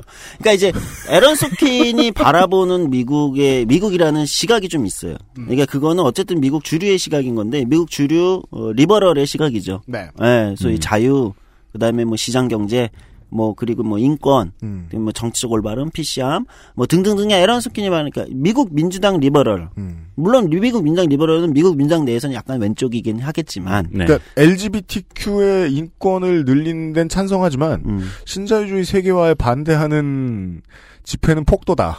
정도가 음, 또는 태도랄까요? 어리, 석은 애들이다. 예. 약간 이제 미국의 어떤 그 리버럴의 전형적인 이제 그 시각에서 가는 겁니다. 그, 그, 그, 그, 외국인이 한국 음식을 먹어보려고 노력을 하는데, 무슨 얘기를 하려나? 진짜 입에 안 맞은 거예요. 네. 그래가지고, 아, 다음에 만날 때는, 내가 한국 친구를 다음에 만날 때는 좀 맛있게 먹기 위해서, 음. 김치 정도 먹는 연습을 하고 갔어요. 네. 근데 그 다음 파티가 홍어 파티인 거야. 홍어 트럼프. 네. 그다음에 또 하나 이 드라마를 제가 좀막 얘기하고 싶은 건 어, 이런 겁니다. 그 아까 이제 잠깐 얘기했던 이제 조시 라이먼이 사실 저는 이 누구나 이제 이 드라마의 주인공이 누구냐를 볼 때 여러 가지가 있어요. 네. 대부분이 좀 공히 인정하는 건 이 드라마는 주인공이 이제 조시 라이먼이라는 친구예요. 그러니까 다 하나하나 캐릭터가 다 주인공처럼 살아 있지만 마지막까지 진짜 주인공이 누구냐 하면 이제 조시 라이먼이라는 백악관 정무보좌관. 음. 네. 아, 이 사람인데. 위트포드죠. 그렇죠. 배우. 나이 든 분들한테 옛날 고스트바스터즈에 나왔던 그분이라고 보시면 됩니다. 그거 못 알아보십니다. 왜냐면 시즌 후반에는 탈모가 너무 빨리 진행돼 있어가지고. 네. 고스트버스터의 누구요? 어, 그 누구죠? 고스트버스터즈는 제가 이름 구분 못할 그 고스트버스터즈는 two, two나 one이나 다 구분이 아 two는 그나마 구분이 아니, 되지. 보통 그렇게 하잖아. 안경. 그냥 말고. 빌 머레이 말고. 아, 안경 말고. 네, 어릴 때는 빌 머레이와 아재 셋 이런 느낌이었. 먹깨비. 아재 셋과 먹깨비. 예. 어쨌든 조시 라이먼이라는 주인공은 뭐냐면 이제 사실상 그 여기에 주인공 제드 바틀렛이라는 대통령을 만든 핵심 중 한 명이면서도 네. 다음 정권 재창출을 성공하는 사람이에요. 아. 그러니까 중간에 시즌 6시즌에 우리가 다음 정권 재창출을 해야 되지 않냐. 네. 재선까지는 했고 주인공 제드 바틀렛이 8년을 했고 또 정권 재창출을 하기 위해서 누구를 그럼 다음 후- 주자냐. 근데 우리가 지향하는 가- 정치적 가치와 지향 이걸 이어갈 수 있는 후보는 누구냐. 근데 이 조시 라이먼이 매튜 산토스라는 젊은 하원의원한테 이제 드라마에서 꽂히는 겁니다. 음. 저 사람이다. 그리고 그 사람을 설득해서 대선에 나가자. 미국 대통령 선거에 나가자. 물론 거의 이제 바닥 후보죠. 인지도 떨어지지, 돈도 없지, 뭐 참모도 뭐 조시 라이먼이라는 대단한 사람이 있긴 하지만 네. 대단한 뭐 캠프를 갖고 있는 것도 아니고. 그래서 바닥부터 해서 역전해서 매튜 산토스라는 최초의 히스패닉 유색인종 대통령을 만드는 게 이제 끝이거든요. 음. 근데 제가 말씀드렸잖아요. 이 조시 라이먼이 누구를 모델로 했냐. 실존 인물은 람 이메뉴얼, 당시 연방 하원 의원. 람 이메뉴얼. 이메뉴얼을 모델로 했다. 그럼 이제 이 람 이메뉴얼이라는 사람이 근데 흥미로운 건 2008년에 거의 무, 무명 또는 초선 상원 의원이었던 오바마를 대통령으로 만든 사람이에요. 네. 그러니까 이게 또 굉장히 강력하게 오버랩이 되는 거죠. 그러네요. 근데 람 이메뉴얼이라는 사람은 굉장히 중요한데 이 사람 형이 있어요, 형. 이거 미드 좋아하시는 분들이 안투라지라고 얼마 전에 한국에서도 리메이크 했는데 네. 네. 연예 에이전트로 나오는 아리 골드라고 있어요. 음. 실존 인물 모델로 한 거예요. 헐리우드의 유명한 연예계 매니지먼트 에- 에이전트인 아리 인매뉴얼을 모델로 했는데 그 사람이 바로 형입니다. 그러니까 이 라민 매뉴얼의 형이 실제 미국 연예계 대부 같은 사람. 우리로 따지면 뭐라고 해야 될까요? 뭐 JYP? 모르겠습니다. 뭐 하여튼 네. 음, 그런 건데 이 사람이 2006년에 책을 냅니다. 2006년이면 뭐 미국 민당이 계속 패배할 때잖아요. 네. 부시한테 두 번 졌어. 음. 우리 이제 끝났어. 이럴 때입니다. 근데 라민 매뉴라는 사람이 2006년에 The Plan이라는 책을 내거든요. 브루스 리드라는 미국의 유명한 정치 전략가 함께 공동 저서로 The Plan을 내는데 뭐냐면 미국 민주당이 부시 공화당 때 계속 지니까 네. 그 당시 이제 지금 벌써 10년이 지났지만 지금까지도 한국에서 정치하면 이제 가장 횡행하는 이론이 하나 있어요. 프레임 이론이라는 게 나옵니다. 프레임 전쟁. 조지 레이코프라는 사람이 야 민주당이 왜 공화당한테 지는지 알아? 커뮤니케이션이 안 되는 거야. 그러니까 우리는 커뮤니케이션 전쟁에서 지고 있어. 프레임 전쟁에서 지고 있어.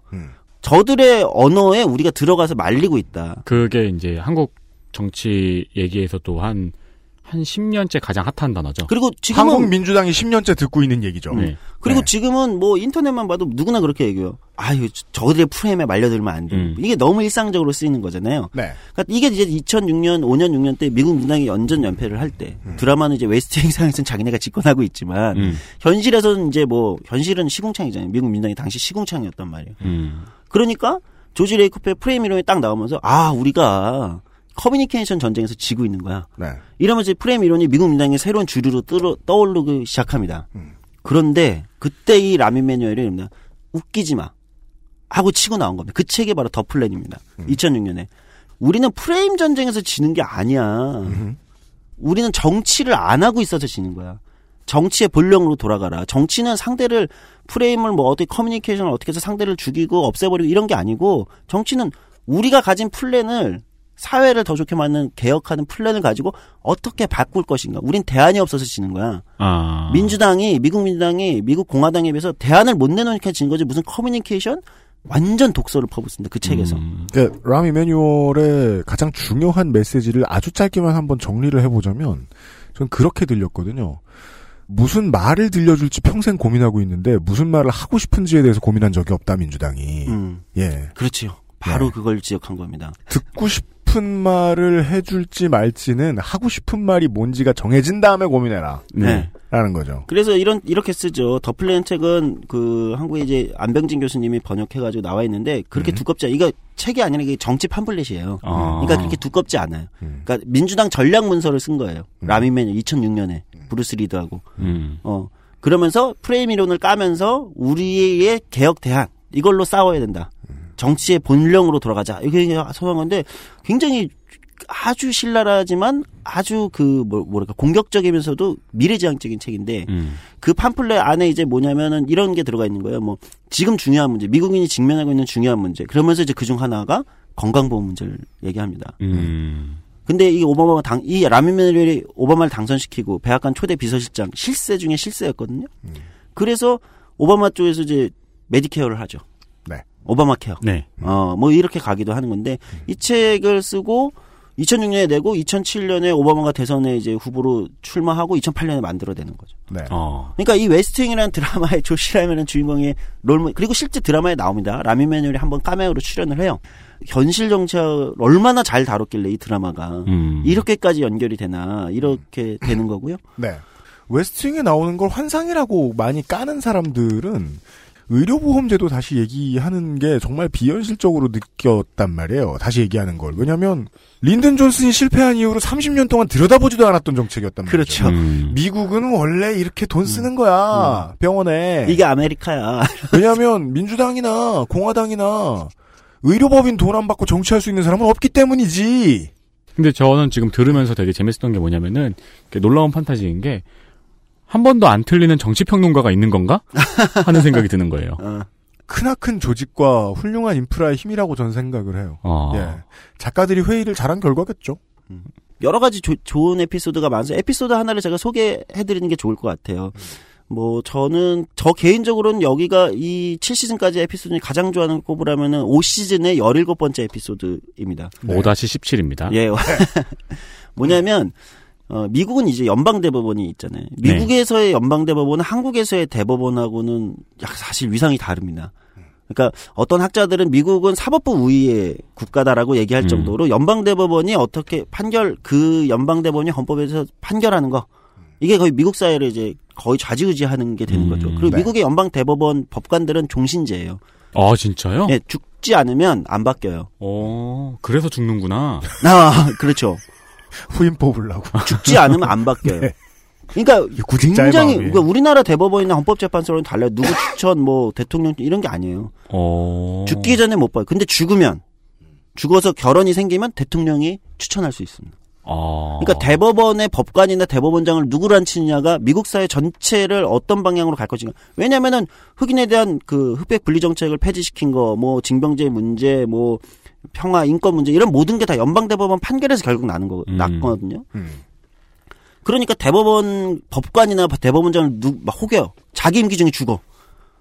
그때 누구를 앉히냐는 거기 미국 사회를 어디로 가게 만드느냐에 거의 결정적인 효과를 가진다는 그러네요. 네, 어. 행정부의 큰 호재죠.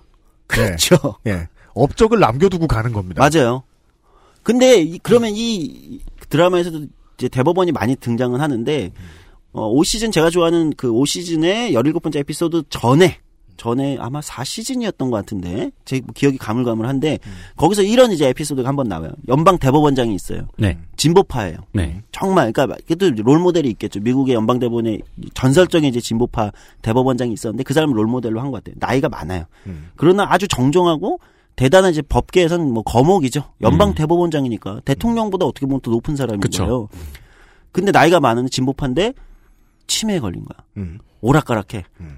술렁술렁 되게 이게 비밀 극비 정보죠. 백악관까지 술렁술렁 되는 거죠. 음. 이거 어떡하냐. 이 사법부가 흔들리기 시작하면. 그래서 대통령이 이제 연방 대법원장을 밤중에 대통령 집무실에서 독대를 합니다. 음. 이게 사시즌의 어떤 에피소드인데 독대를 하면서 사실상 물러나줄 것을 요구하는 거죠. 본인이 물러날 수는 있어요. 아, 네. 예. 근데 이제 대법원장이 나 이 자리에 오래 있었는데 내가 치매에 걸려서 오락가락 하늘 수 있다. 근데 내가 물러나지 않겠다고 버텨요 대법원장이. 이유가 뭔지 아세요? 지금 지금 미국 정치에서 내가 물러나서 이 대법원장 누구를 앉힐지인데 어떤 사람이 여기 앉게 될 거 아니냐고. 음. 진보 보수 아니라고. 미국 상원을 통과할 수 있는 사람. 상원에 어쨌든 통과를 그 음, 받아야 되거든요. 음, 음. 대통령 추천해서 음. 그런 사람이 그런 법관이 지금 정치에 그걸 통과하는 사람이 과연 미국을 좋게 만들 수 있는 사람이 앉을 거 아니에요. 자기가 치매에 걸려서 치매에 걸려서 판단해도 미국 상원을 통과할 만한 통과해서 오는 누구보다도 잘할 수 있다고. 음. 그 굉장히 감동적인 어떤 그걸 반박을 네. 못 하는 거예요, 네. 대통령이. 그러니까 그 정도까지는 그 드라마가 얘기했다는 거죠. 네. 미국 상원의 인주는 월스트리트의 승인이다. 그렇지. 라는 이야기죠. 대통령이 반박을 못 하는 거예요. 근데 이 대법원장의 일렬이 그거예요. 내가 치매 걸려서 판결해도 그걸 통과해서 오는 애들보다는 나은 판결을 할 수 있다는 거예요. 음. 그만큼 미국 정치를 신랄하게 공격하고 대통령이 그래서 못 바꿔요. 근데 올 시즌 17번째 에피소드에서 어, 대법원장은 여전히 치매에 걸렸다가 이제 이제 약간 정신을 차려 가고 있어요. 네. 근데 이제 자기는 자기 이상의 진보파가 오기 전까지는 못 물러난다. 네. 이러고 이제 가- 일가를 하고 있는 거죠. 근데 대법관이 연방 대법관들 밑에 쭉 있을 거잖아요. 대법관 중 보수의 핵심이었던 대법관이 네. 죽어요. 난리가 난 겁니다. 네. 백악관 앞에 이제 지휘가 열리기 시작하죠. 보수파들은 당연히 그 자리는 보수의 핵심이었던 사람이 있던 자리니까 보수적 대법관 앉혀야 된다고 시위를 하고 네. 진보파들은 어떻겠습니까? 기회다. 그죠. 저 새끼 죽었다 이제. 아 이게 욕이 네. 됩니까? 어쨌든 잘라드려요 제가. 쟤 죽었 쟤 죽었다. 음. 저기 진보파를 앉혀야 된다. 진보파를 한 명도 안 칠 수 있는 기회다. 그렇죠. 그 백악관 입장에서는 이런 기회가 오다니 음. 대통령 임기에. 그 우리 임기 우리 집권 중에 네. 그래서 이제 로비가 어마어마하게 들어올 거 아닙니까? 네. 이제 백악관 이제 여기 주인공 참모들과 대통령이 모여서 명단을 쭉 추스립니다. 누구를 앉힐 것인가. 음. 근데 어쨌든 이 사람들의 머릿속에는 상원을 통과하고 여기 적당히 통과하려면 네. 중도적인 사람이 앉을 수밖에 없다. 왜? 중도여야 진보와 보수의 모든 불만을 음. 무마할 수 있잖아요. 사실 내적으로는 그런 게 있습니다. 음. 그러나 어쨌든 이 과정은 양쪽을 다 만족시켜야 되잖아요. 네. 그래서 이제 명단을 쭉 하고 주인공들이 이제 한, 그 팀을 나눠가지고 이제 일종의 면접 같은 걸 보기 시작합니다. 음. 아, 이, 미국에 있는 이제 드라마상에 있는 판사들 중에서. 그런데, 어, 한 여성 판사, 유명한 여성 판사를 이제 면접을 봅니다. 이 사람, 이 사람은 면접을 봤다는 사실이 알려지는 것, 물론 일부러 드라마상에 보면 일부러 기자를 그 앞을 지나가게 해서 흘려요. 어. 진보파들이 환호할 만한 사람, 어. 진보의 상징 같은 여성 판사를 일부러 면접을 합니다. 네. 음. 근데 너무 진보적이어서 음. 여성이고 너무 진보적이어서 이 사람은 사실 상원을 통과할 가능성이 없죠. 음. 그러나 진보파를 안 치고 싶어 하는 사람들을 무마하기 위해서는 이 사람도 면접 대상을 봤다는 걸 일부러 흘리는 거예요. 기자를 지나가면서 면접을 딱 봤어요. 판사 대단한 사람인 겁니다. 어. 그러니까 조시 라이먼과 토비라는 주인공의 면접을 보고 딱 나오면서 조시 라이먼이 그럽니다. 머리부터 발끝까지 자기 저 사람 너무 사랑한다고. 음. 드라마에서 글렌 클로즈가라는 대배우가 잠시 이 편 에피소드만 출연하거든요. 그렇죠. 대단한 연기력을 보여줘요. 네. 압도적인 어떤 카리스마와 매력을 보여주는데 그러니까 주인공 안에 있는 조시 라이먼과 토비가 라이먼 아 너무 사랑스럽다고 음. 대단하지 않냐 진짜 이러니까 토비가 그럽니다. 맞다고 후보로 상원에 데려가면 공화당 애들 다 무서워서 도망치고 당장 다른 애 데려오라고 할 거라고 우리가 원하는 그나마 중도 진보 정도로 걔네가 합의해 줄 거라 저 사람만 데려가도 그죠. 그 과정을 보여주는 거죠. 네. 아. 그러니까 공화당한테는 공화당은 난리 나죠. 니네 걔도 후보로 올렸어? 안 돼. 설마 제가 뭐 자기들한테 지옥 같은 얘기니까. 그쵸. 저런 진보가. 사람을 가지고 협상을 하는 방법인 그렇죠. 거죠. 그런 걸 하는 겁니다. 음. 근데 이제 결국은 이제 마지막 최종 후보에서 이제 너무 좋은데 너무 진보적이어서 안 돼요. 이러면서 이 사람을 이제 빼려고 하죠. 근데 대통령이 이래요. 제드 바트 대통령이 예의가 아니다. 최종 후보까지는 올려야 되는 거 아니야. 지금 면접을 세 번이나 봤는데 그분한테. 네. 올려라 하면서 화를 납니다. 그래서 사람들이 어 대통령 이제 나가요 참모들이 그리고 비서실장과 대통령 둘이 있는데 비서실장 리오 맥게리가 대통령 진짜 앤이라는 여자거든요. 그 사람을 염, 그 사람도 염두에 두고 있으니까 그러니까 아니 음. 안 된다는 걸 아는 거예요. 무게추를 우리 쪽으로 좀 더 가져오기 위해서. 네. 안 된다는 건 알지만 저렇게 진보적이고 저렇게 멋있는 판사를 앉힐 수 없다는 거 현실 정치에서 네. 그걸 알지만 어 그래도 우리가 예의를 해야 되는 거 아니냐. 음. 그리고 실질적으로 대부분의 마음속에는 여기 이제 나오는 셸든이라는 아주 중도적인 그러니까 진보에도 보수에도 기울지 않는 어떻게 보면 자기 입장이라는 게 없는 쉘든 하니까 한 명밖에 생각이 안 나지만 그렇죠. 넘어가도록 빅뱅 하겠습니다. 시어리. 네. 어쨌든 그 사람을 다 염두하는 거죠. 왜냐면 그 사람만 통과할 수 있을 것 같다는 거죠. 과학에만 집착하는. 네. 음. 여러 가지 그럼- 집착해요 생각보다. 아, 네, 맞아요. 그건 그래요. 죄송합니다. 그런데 갑자기 조시 라이먼 주인공이 어느 순간 아이디어를 내는 겁니다. 뭐냐? 이 아이디어는 그 보수의 핵심이 죽은 거잖아요. 법관 중에. 네. 보수판 거의 보수를 앉히고 싶어 하잖아요. 그걸 그냥 앉히게 하자. 주자. 아. 공화당이. 대신 연방 대법원장을 이 사람을 앉히자는 거예요. 그 거래하자는 겁니다. 공화당이랑. 니네 원래 자리에 니들이 원하는 사람 앉혀줄게. 음. 대신 연방 대법원장이 사임하고 그 자리에 이 여성을 앉히는 겁니다. 그럼 연방 대법원장이 사임할 의사가 있어야 될 거 아니에요. 그쵸. 이, 그 몰래 갑니다. 연방 대법원장을 조 씨가 만나러 갑니다. 네. 토비야. 근데 이제 거기서 그러죠. 당신만큼 진보적인 사람이 오기 전까지는 치매에 걸렸어도 안 물러나겠다고 하시지 않으셨습니까? 음. 만약에 그런 사람 되려면은 물러날 의향이 있습니까? 근데 대법원장이 누구냐? 그러니까 그 여자 이름을 딱 댑니다. 그 순간 연방 대법원장이 sure. 어. 어, 되게 당장 멋있는. 어, 그 굉장히 멋진 장면이에요. 어. 당장이라도 물러날 수 있다. 아무나 다 데려오라고. 어. 그 보수의 핵심 거기에 누구를 앉히든 그 여성 판사를 데려오면 난 지금 당장 물러나겠다 여기. 어. 그래서 그 거래를 성사시키죠. 당연히 보수 쪽에서는 정말 보수에 너무 똑똑한 진보파 입장에서 보면 정말 너무 싫은 그 사람을 추천합니다.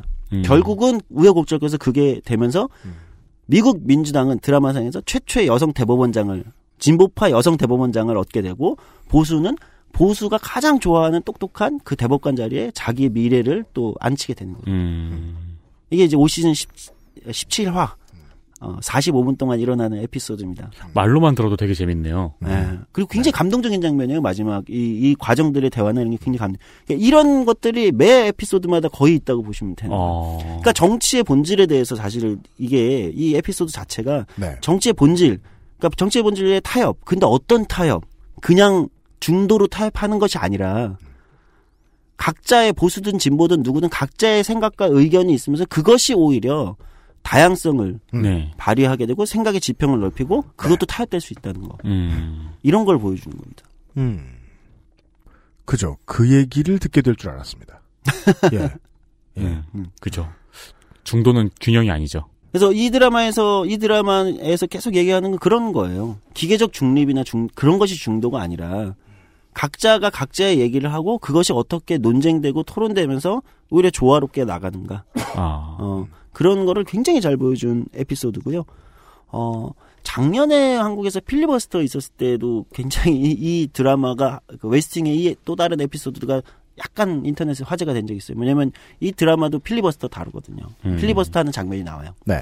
한 상원 의원이 모두가 민주당 공화당 다 합의한 예산안에 대해서 휴가 전날인데 네. 당연히 통과될 줄 알았는데 한 사- 노, 노인 상원 의원이 필리버스터를 혼자 하기 시작합니다. 음. 그런 에피소드도 있어요. 근데 그게 특이한 게 작년에 한국에 필리버스터 했을 때 그게 왜 특이 그 화제가 됐냐면 그 네. 드라마에서 미국은 실제 필리버스터 할 때 우리는 필리버스터 할 때 그 주제 법안과 네. 관련된 얘기만 해야 된다는 게 있잖아요. 네. 미국은 그렇지 않아요. 요리책 가져와서 그냥 읽는다면서요? 네, 그게 바로 이 드라마에 나온 장면이에요. 아. 요리책을 가져와서 읽- 읽습니다. 어. 그 상원 의원이.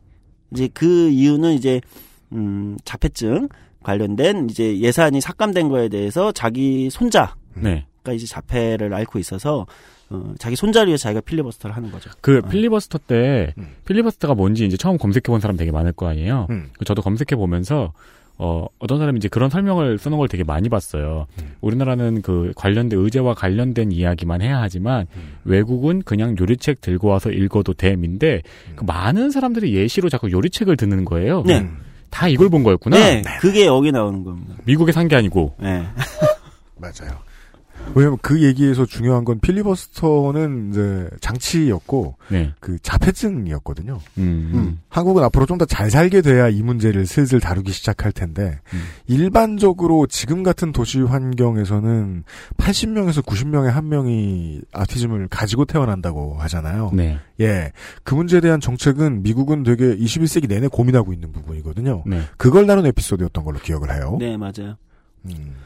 어, 그래서 오늘 뭐 앞선 얘기는 이제 웨스팅을 중심으로 제가 쭉 말씀을 드렸는데 뭐 얘기는 끝이 없습니다. 뭐 에피소드 하나하나 하면서 그 의미를 짚어내면 뭐 워낙 뭐 얘기는 끝이 없을 것 같고요. 다만 이제 이 드라마를 제가 하면서 이제 말씀드리는 거는 이 드라마의 특징, 그러니까 정치의 본령에 대한 굉장히 얘기하는 이 드라마의 뭐 배경의 에피소드나 또는 현실과 굉장히 오버랩된 굉장한 그 다양한 어, 그런 이야기도 있을 수 있지만 네. 그거보다는 이 드라마를 많이 제가 정치에 대해서 추천하는 이유는 오히려 이 드라마에는 민주주의란 무엇인가 저희가 음. 이제 앞에 제 그 방송에도 말씀드렸던 민주주의라는 게 과연 뭐냐 음, 정치의 본령이라는 게 뭐냐 이런 것들을 사실은 굉장히 그 깊이 있게 다루고 있어요. 네. 음. 그러니까 그냥 보기에는 민주당 주인공들을 통해서 공화당을 까는 것 같지만 사실은 이 안에서는 그 주인공들이 점점 그 과정 속에서 자신들이 민주주의나 정치에 대한 고민을 더 심화시켜 나가는 과정들을 끊임없이 보여주거든요. 음. 그러니까 우리가 옳다라고만 주장하고 있진 않아요. 여기는 네. 예, 이 드라마의 특징인데 우리만이 옳다라고 하지는 않습니다. 물론 정, 당파적 어떤 입장은 또 명확하게 보이면서도 네. 우리만 옳다 이렇게 얘기하진 않는 거죠. 음. 예. 그리고 이제 정책적 이슈들을 워낙 좀 민감하게 생각보다 깊이 다뤄요. 그런 공부하기에 또 좋은 드라마. 음. 어, 이렇게 말씀드리면 되고, 유머러스해요. 일단 기본적으로 에런 소킨 드라마 특유의 말장난 또는 말을 통한 유머. 보다 보면 졸리진 않아요, 절대로. 예. 예. 이건 대단한 어떤 그 말을 통한 유머. 좀 약간 이게 좀 재수 없을 수 있는데, 아까 그 동북, 미국 동북부 엘리트들, 리버럴들의 뭐 재수 없음일 수도 있는데, 약간 그 있어 보이는 유머 이런 거 있잖아요. 어. 네. 어, 뭐 이런 거, 이런 것도 많이 쓰기도 하고, 음. 그런데 또 공부에도 굉장히 도움이 될 만한 어, 작품이다. 아까 처음에 말씀드린 그대로입니다. 번역 연습으로는 짱으로 평가되고 있다. 거의 예. 최고 난이도라고 할 수 있지 않을까요? 그렇습니다. 저는 그거 빼고는 하우스나 사우스파크 아, 음. 정도만 남습니다. 어려운 거. 여튼 음. 아 김상조 엔지니어에게 물어봐야 되겠네요. 우리 녹음 얼마나 했어요? 뭐 이렇게 빨리 달렸어? 큰일 났네. 그래. 저, 아 조성주 노동협력관님 우리 하루만 쉬죠. 네, 알겠습니다. 네 내일 돌아오죠. 네. 수고하셨습니다. XSFM입니다.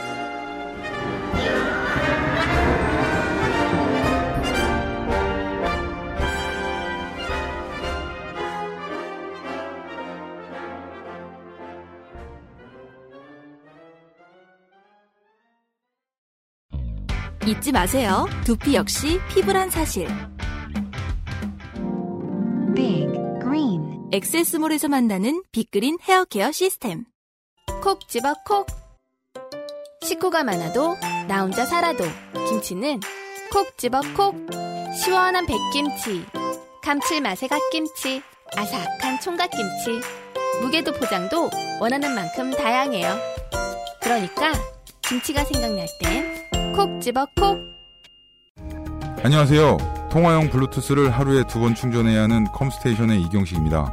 방송을 많이 들으시다 보니 반가우셔서 처음 전화하시자마자 저를 안쳐가는 고객님들이 계셔서 저는 제 기억력을 의심하며 깜짝깜짝 놀랍니다. 당연히 고객님을 모르기 때문입니다. 하지만 그 어색함이 지나면 고객님은 저와의 인연을 맺은 영원한 고객입니다. 물건을 사러 오셨다가 못 사게 말린다 해도 놀라지 마십시오. 컴스테이션에게 얼마나 파느냐보다 중요한 것은 고객이 얼마나 만족하는가입니다. 당신이 오는 것은 사러 올 때도 반갑지만 아닐 때도 반갑습니다. 컴스테이션은 조용한 형제들과 함께합니다. 하루 건강. 하루 한 포, 하루 세 알. 하루의 건강한 습관, 하루니아. 평산 네이처. 이런 걸 잘 신경 안 쓰십니다만은 청취자 여러분들은 네. 아주 오랜만에 광고 브레이크가 떨렁 두 번인 방송을 진행했습니다. 아, 그러게요. 제가 광고로 자를 타이밍을 잡지 못했습니다. 저 중간에 끼어들 타이밍도 되게 힘들게 잡았어요. 그니까요. 어, 우리 노동협력관께서 예, 흥분해서. 구직을 한 탓인지 이 얘기가 재밌으셔서인지 예, 흥분해서 막 달리셨어요. 네. 그 웨스팅 얘기로 마무리를 좀 짓자면 저도 이제 궁금해서 어 그거 뭐였지 하고 지금 뒤져봤는데 요 행이 찾았어요. 시즌 5의 4화입니다. 네. 5-4입니다. 제목이 hand이에요. Hand. hand. H-A-N. 네. 왜냐면 거기 주인공들은 그 단어를 hand이라고 읽거든요. 음. 아, 그 외교 거기서 그 에피소드에서 나오는 중요한 이야기는 외교 문제예요. 음. 그 북한의 피아노 연주자가 유명한 사람이 있어요. 네. 예. 아, 미국 공연을 왔어요. 네. 공연을 와서 공연 직전에 대통령과 영접을 하게 돼요. 음. 예. 그 자리에서 조용히 대외적으로 이야기가 나올 거 아니에요. 대통령과 만났으면. 네. 대외적으로 하는 말을 해야 될 거 아닙니까? 이 모든 걸 우리 이제 리더에게 영광을 돌린다. 음, 음. 영도자 번역하면. 근데 바틀레 대통령한테 그 사, 조용히 따로 이 얘기를 해요. 얘기를 어떻게 하냐면 자기 음반을 주면서 네. 그 음반에서 망명하겠다. 음. 예, 정치적 망명이죠. 하겠다라고 적어서 줘요. 그 바틀렛 바틀렛은 잠시 고민을 하긴 해요. 아, 근데 그 대통령이 그 음반을 열어봤나 보네요. 네. 우리는 잘 안 열어보잖아요. 사인을 안 해놓으면 사인을 보려고 한 번 정도는 열어보죠. 왜냐하면 사인을 한 다음에 공장에 맡겨가지고 저거 하진 않았을 거 아닙니까? 네. 예. 원래 모든 메스팅의 에피소드에서는 바틀렛이 고민을 합니다. 음. 마치 판관 포청천처럼. 그 결과가 정의롭지 못해서 그렇지. 네. 어, 좀만 고민하고 답을 냅니다. 왜냐하면 당시에 어, 북한과의 핵 협상이 얼마 안 남은 타이밍이었기 때문입니다. 아, 책잡 실시를 할 수가 없었습니다. 왜냐하면 북한은 능수능란한 외교국이기 때문에. 음, 그래서 망명을 거절합니다. 그래서 이제 그 피아니스트가 마지막으로 그 얘기를 남기고 대통령을 떠나요. 한이라는 단어를 들어본 적이 있냐? 음, 네. 그래서 이제 그 바틀렛이 그냥 갑자기 궁금해져가지고 사전을 뒤져서 이 한이라는 단어의 뜻을 알아내요. 네. 예. 어, 그래서 자기 이제 공보 대변인에게 공보 보좌관에게 그걸 설명해 줍니다. 어, 우리 말에는 그 단어를 번역할 말이 없더라. 음, 예. 그러니까 뭐 제가 정확히는 생각이 안 나는데 그러니까 어떤 state of mind인데 네. 예, 어떤 마음가짐인데 어떤 류의 슬픔인 것 같다. 아주 아주 센 슬픔인 것 같다. 네. 이런 이야기를 해줘요. 그러면서 북한과의 외교에서 생각해야 될 모든 것들을 그 한편에서 이야기를 해줘요. 사실 그걸 그 시청자들이 알아야 될 이유가 뭐가 있죠? 근데도 쏙쏙 들어오게 전달해줘요. 그 우리가 한국 사람이라 그렇게 생각하는 건 아니에요. 헐리우드가 보여주는 한국은 언제나 이상하기 때문에 말도 안 되기 때문에 일단 말을, 로스트가 보여주는 한국 같잖아요. 말을 잘 못하고요. 예. 그럼에도 불구하고 국방성이 보는 백악관이 보는 한국을 되게 자세히 알려줘요. 그 점이 아주 재밌었어요. 그렇죠. 안 보신 분들이 친해지기 좋은 에피소드 하나를 추천을 마무- 마지막으로 해드리죠. 음, 네. 원래 이제 이거 이 작품보다 더 많은 이야기들을 좀 해보고 싶었는데 네. 어 소장이 계속 고삐가 풀리셔가지고 네. 네. 막 달리셔가지고 내일로 좀 미루겠고요. 지금 아마 이 웨스팅 얘기로도 할 말 엄청 많으실 거예요. 예, 음. 에피소드 하나하나로 거의 방송 하나를 어, 해볼 수 있는 그런 음. 이제 여러 가지 쟁점적인 게 많습니다. 조성주 서울시 노동협력관이셨고요. 그리고 어, 저희들은 내일 다시 얘기를 할 거고 가장 중요한 이야기. 이번 주 3월 첫 주에 그것은 알기 싫다는 아, 파일럿에 가깝습니다. 저희가 이게 조성주 소장대로 막 해달라고 해보고 네. 예 어, 청취자 여러분들이 request가 좀 있다. 네. 반응이 좀 있다. 네. 조성주 노동협력관의 방송이 그동안 반응이 참 없었어요. 반응이 있다. 네. 그러면 저희가 한번 제작을 해보겠다. 그한 이 소재를 고민해보겠다. 네. 내일 다시 웨스팅 말고 다른 작품에 대한 이야기를 가지고 돌아오도록 하겠습니다. 네. 네. 어, UPD와 윤세민과 김상조였습니다. 내일 이 시간에 다시 뵙죠. 안녕히 계십시오. 안녕히 계십시오. 안녕히 계십시오.